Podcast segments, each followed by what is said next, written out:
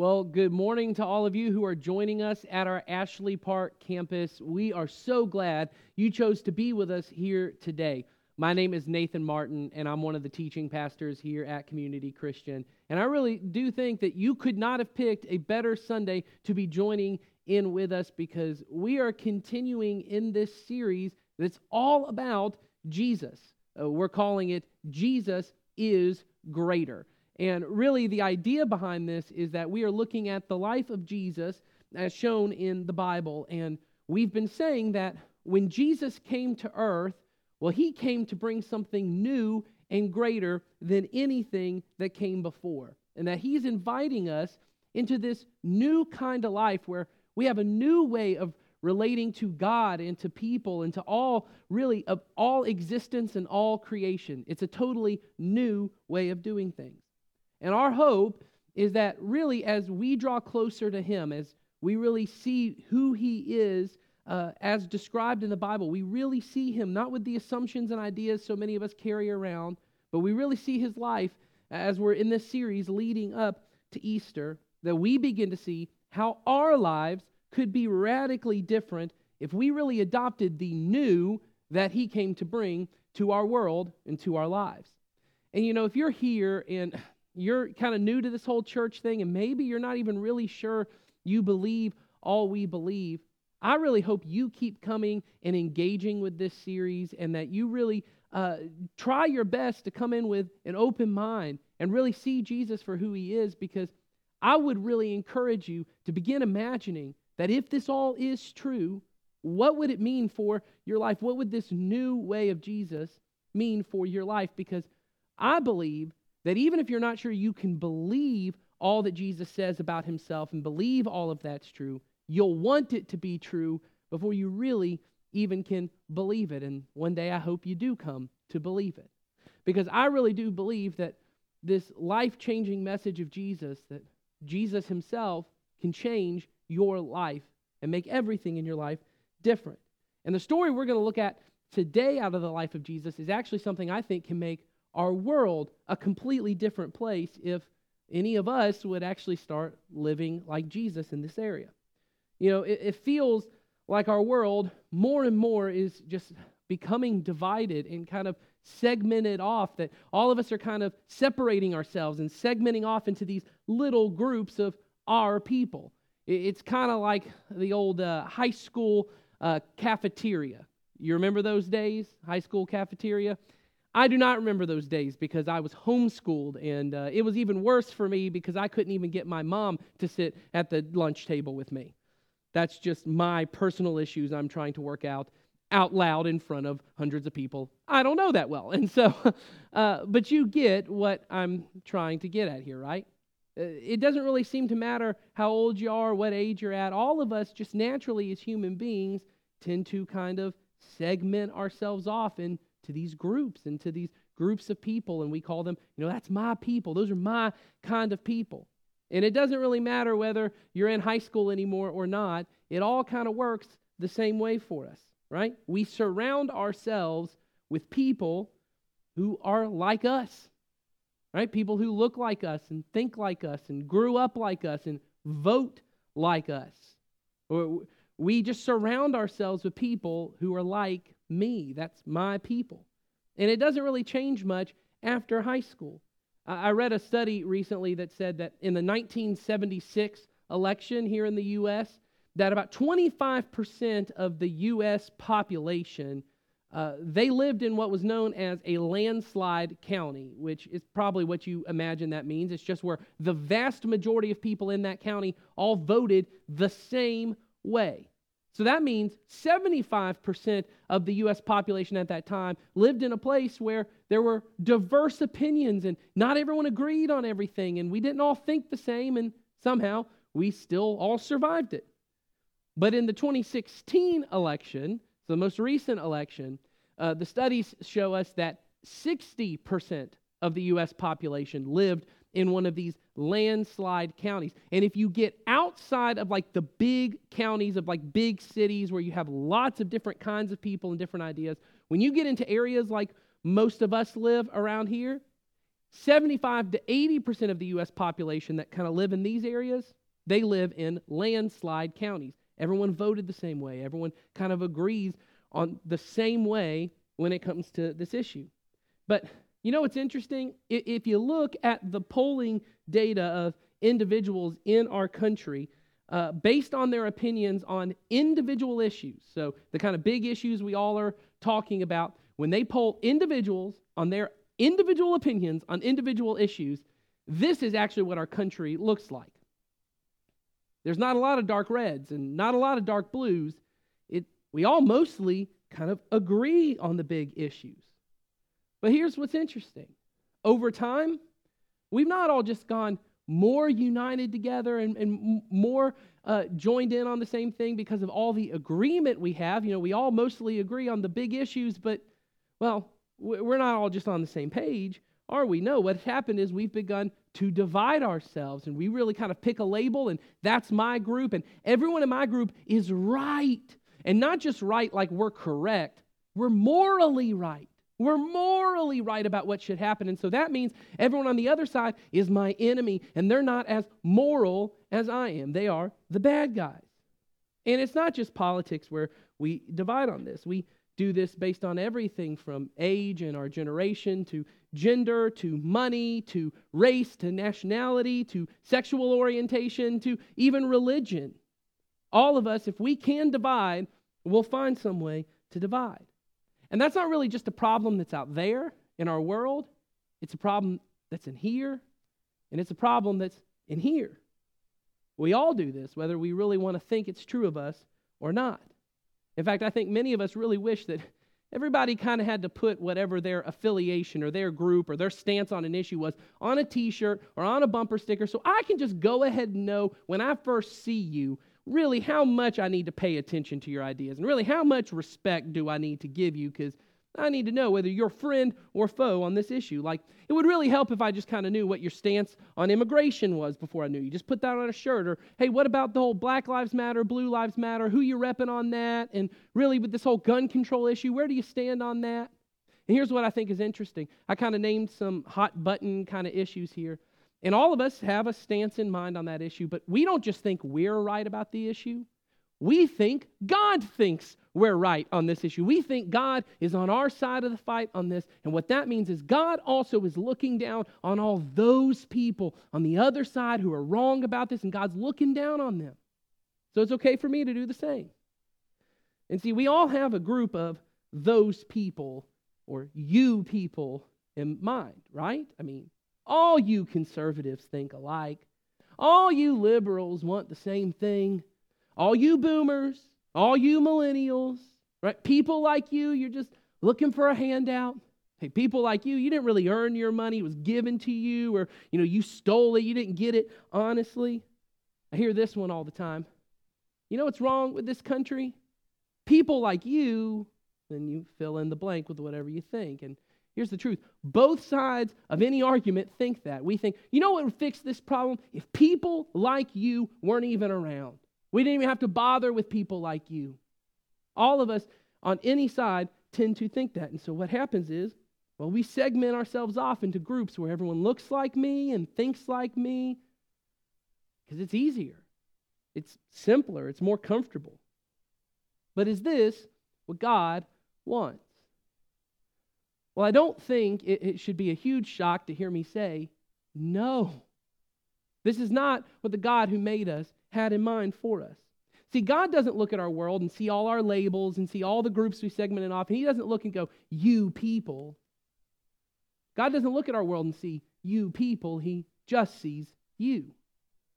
Now, that was really good, and I feel like maybe you didn't get it. Maybe there wasn't the kind of reaction I was looking for. Because, look, here's the deal. If you guys get this early on, I can just be done, and y'all can go ahead and go on to lunch. But I'm going to say it again, maybe let it sink in. When God looks at our world, He doesn't see you people, He just sees you, and He loves you. And He loves the you next to you and across the aisle from you.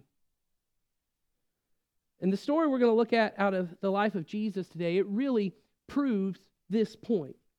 See, when Jesus was on earth, our, our world was still incredibly divided and segmented. And I might argue that even more so than today, and that may be hard to believe, but everyone in that day thought their side was God's side. And if it wasn't our God, they created their own God, and that God was on their side. And every God, every, every nation, every group, every religion, we have our own God, and God's on my side, and everyone else on the, on the other side, they're just wrong. They're just bad. And see, Jesus came to introduce a whole new way of seeing God and seeing the people in our life. So, at this point in the story of Jesus' life, he's been in a place called Judea. And Judea is kind of in the southern part of what we would now call like modern Israel and Palestine and that whole area. And he's doing ministry in Judea and he's healing people and he's preaching about this kingdom of God, this new thing that he is bringing to the world. And he's starting to gather a following, and that's becoming a problem for the religious leaders, as we'll see in future weeks, that the religious leaders begin kind of gunning for him because of this, and eventually they're the ones who end up killing him. And so Jesus knows, hey, they're kind of after me, and so he decides he needs to leave Judea, and he's going to go back to the northern part of this country to a place called Galilee, which is where he grew up. It's his kind of home turf. But in between Judea in the south and Galilee in the north, is this area called Samaria.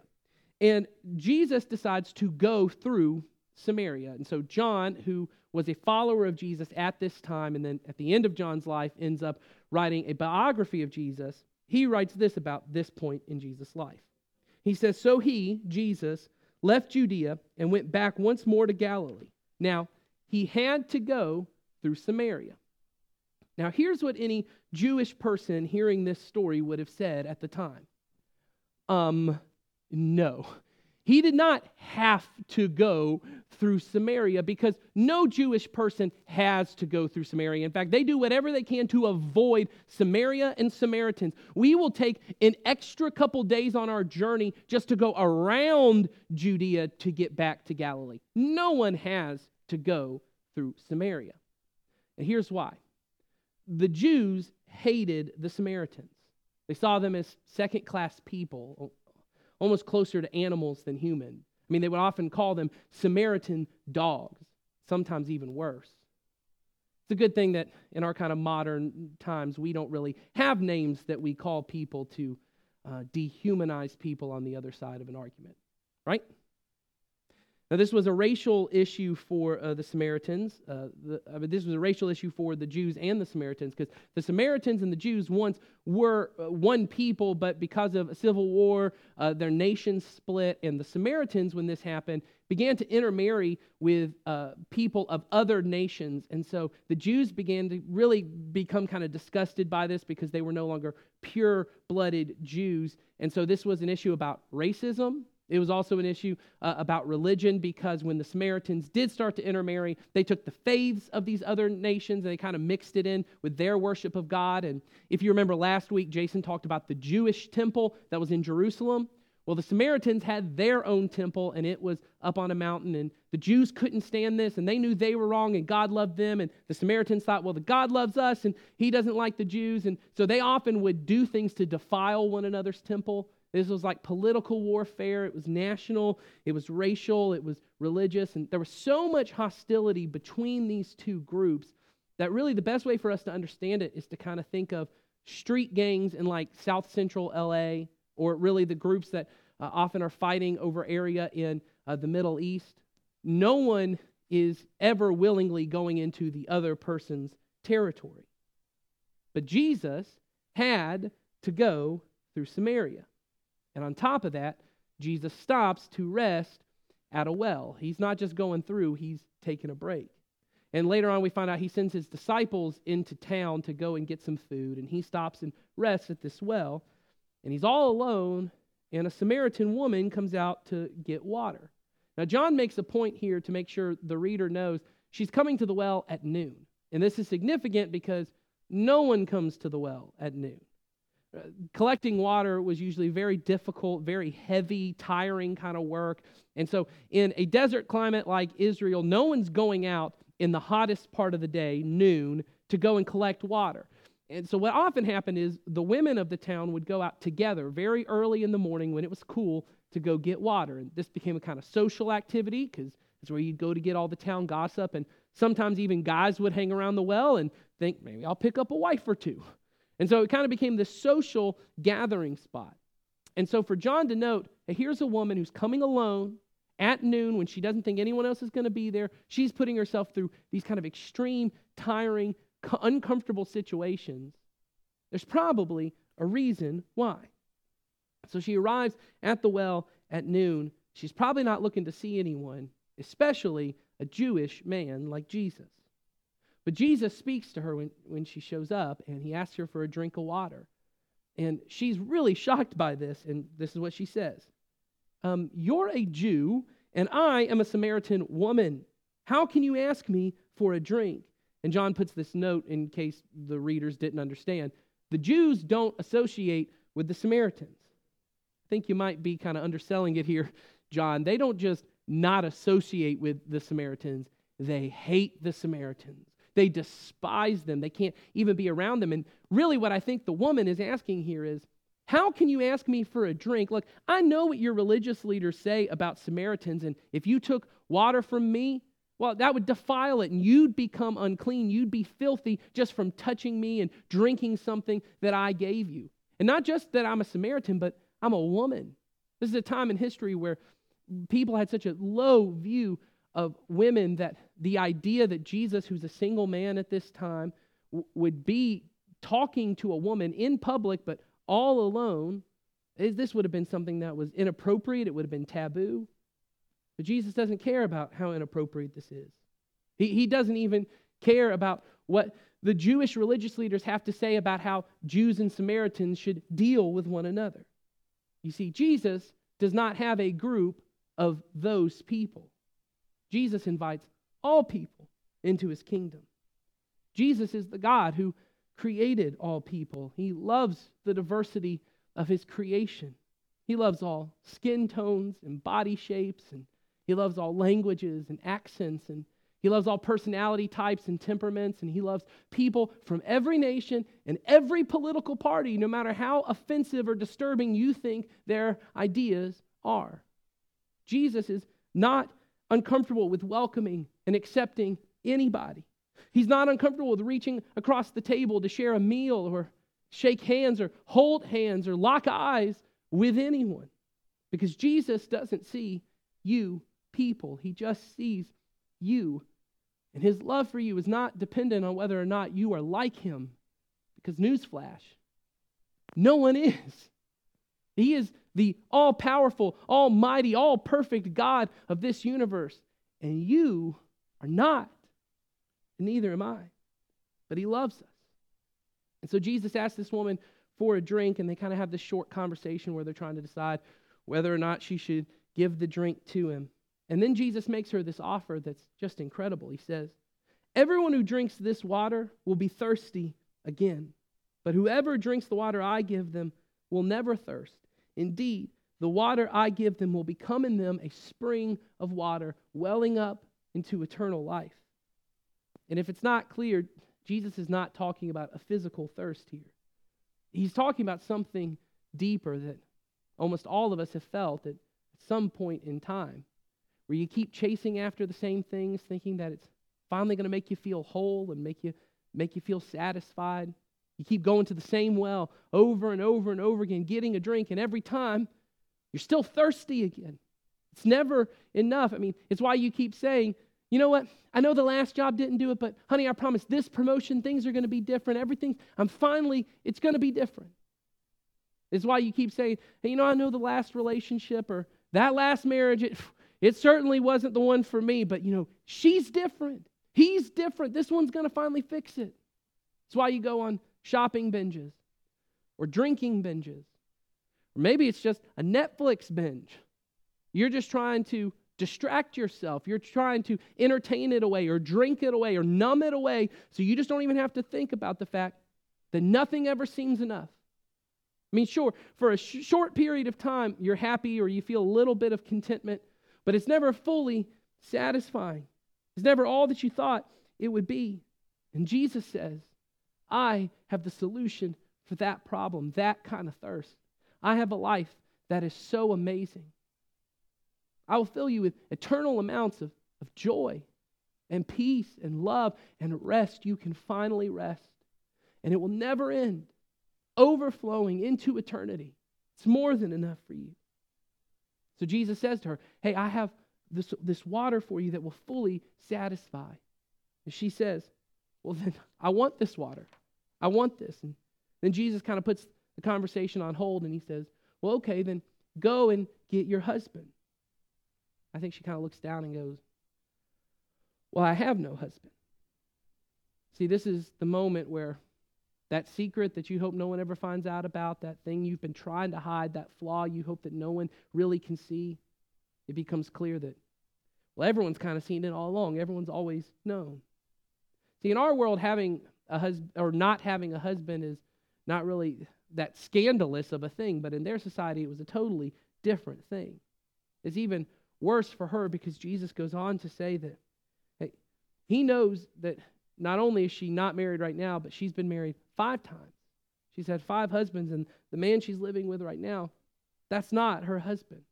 And once again, this may not mean a lot to us, but in their culture, this is such a scandalous, shameful thing for her. This is why she comes to the well at noon.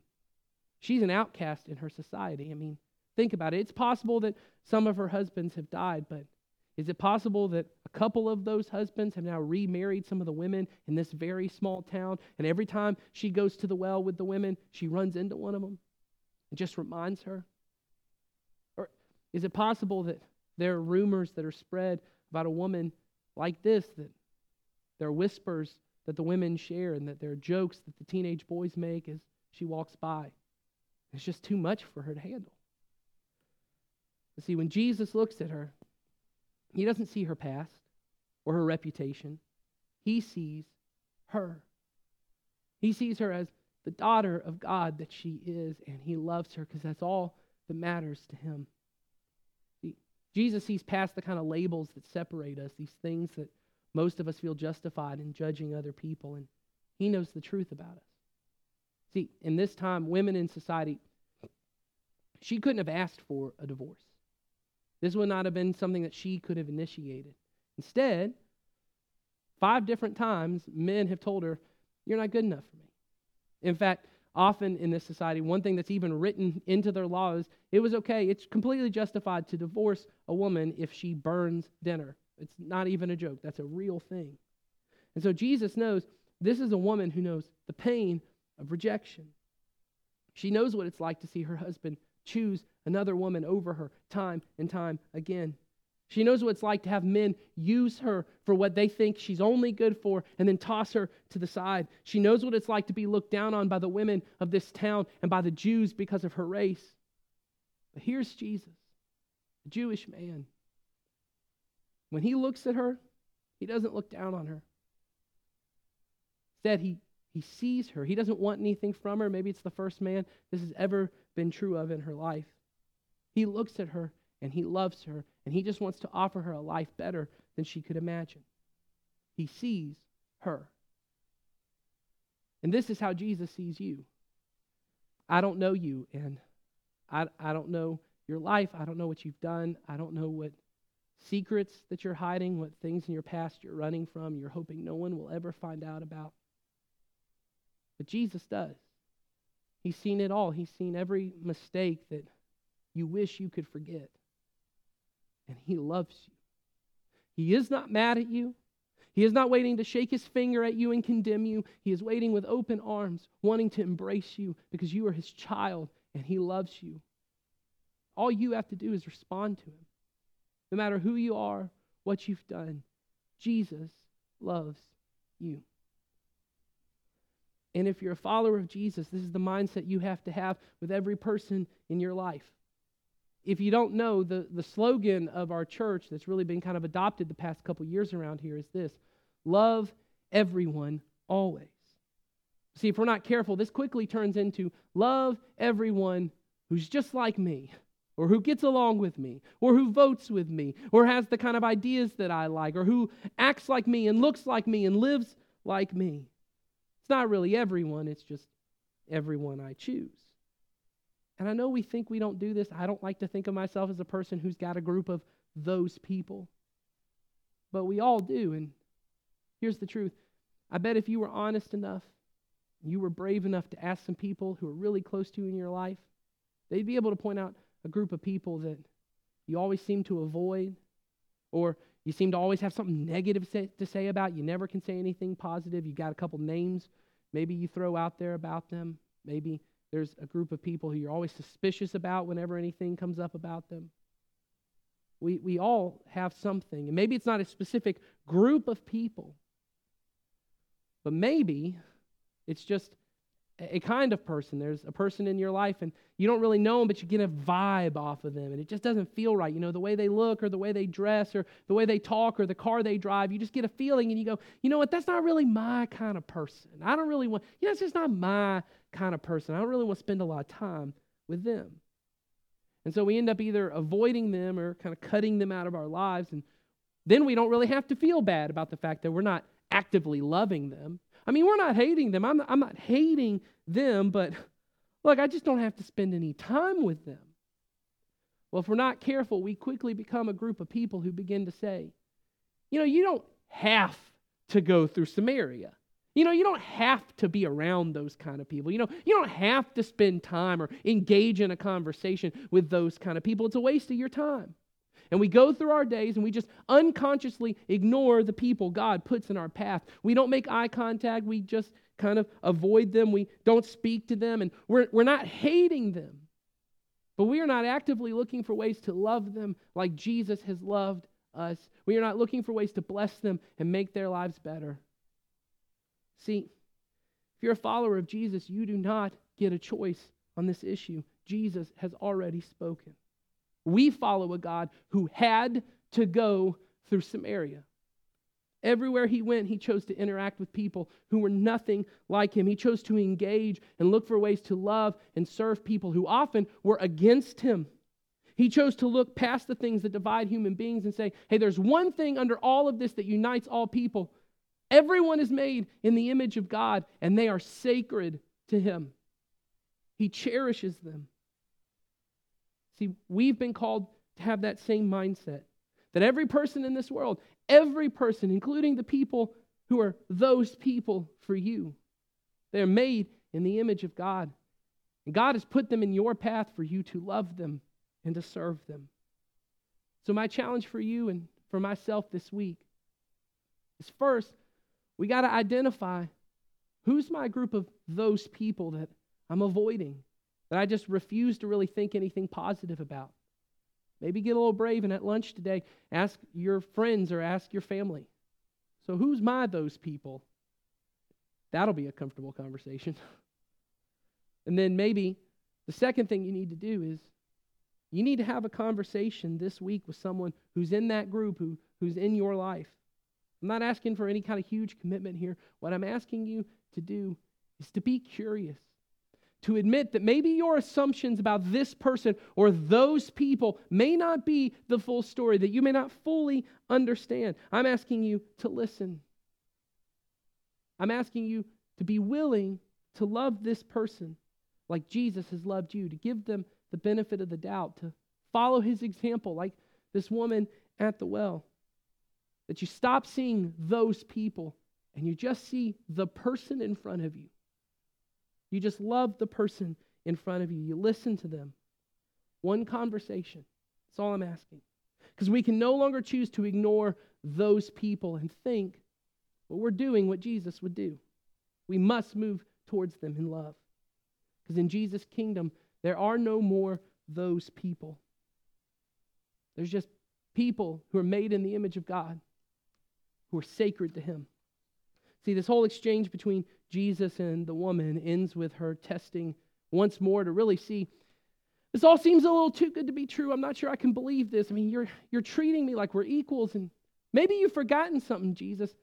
We don't worship God the same way. I mean, this isn't just like a worldly issue, this is a God issue. We don't even worship Him the same way. He doesn't even think we're on the same side of this issue. You shouldn't treat me like this. Jesus responds There's coming a time where none of this is going to matter. The things that divide human beings, the things we seem to think matter so much, none of it will matter. All that will matter is that people who want to worship God, People who want to be in my new kingdom, people who want to follow me, will worship together as one people. And Jesus says, this isn't a far off reality. He says, The time is coming and it's now come. In me, the kingdom of God, everything in heaven and on earth is meeting in me right now. This life is possible for you. The barriers between human beings can be ripped apart because when Jesus died and he rose again, he made it possible for anyone who wants to, who wants to be in his kingdom, they can all join together as brothers and sisters, one family. Because wherever followers of Jesus gather together, no matter who they are, where they're from, what they've done, they are brothers and sisters in Christ. See, this is something that boggled the minds of ancient peoples when the early church began because they couldn't understand. There'd never been a group like this before where they crossed racial boundaries. There were Jews and Greeks and Jews and even Samaritans. You'll see this in the book of Acts. They joined together and they call each other brother and sister. You have men and women for the first time treating each other as equals. Never happened before. Social status, like whether you're a Roman citizen or you're a non citizen, whether you're a slave or you're free, it didn't matter here. Everyone was the same. Everyone was a brother or sister. And these people who had no reason to be together, in fact, they had every reason to divide, they had every reason to despise one another and hate one another, they joined together daily to share meals together they shared everything with one another. No one had seen. In the ancient world, they were amazed at this. It didn't make sense. They did not have a category for this kind of life, it was something brand new. But they couldn't deny something different is happening with these Christians. This is something Jesus said would happen with his followers if they really followed him the right way. On his last night before he went and died, he had a meal with his followers and he told them, Hey, I've got a new command for you. It's this love everyone always command. Just as I have loved you, you love one another. And then he says this remarkable statement. He says, By this one thing, everyone will be able to know you are my followers, you are my disciples, if you love one another. You want to know how people are going to know there's something different about Christians? It's not the way we vote.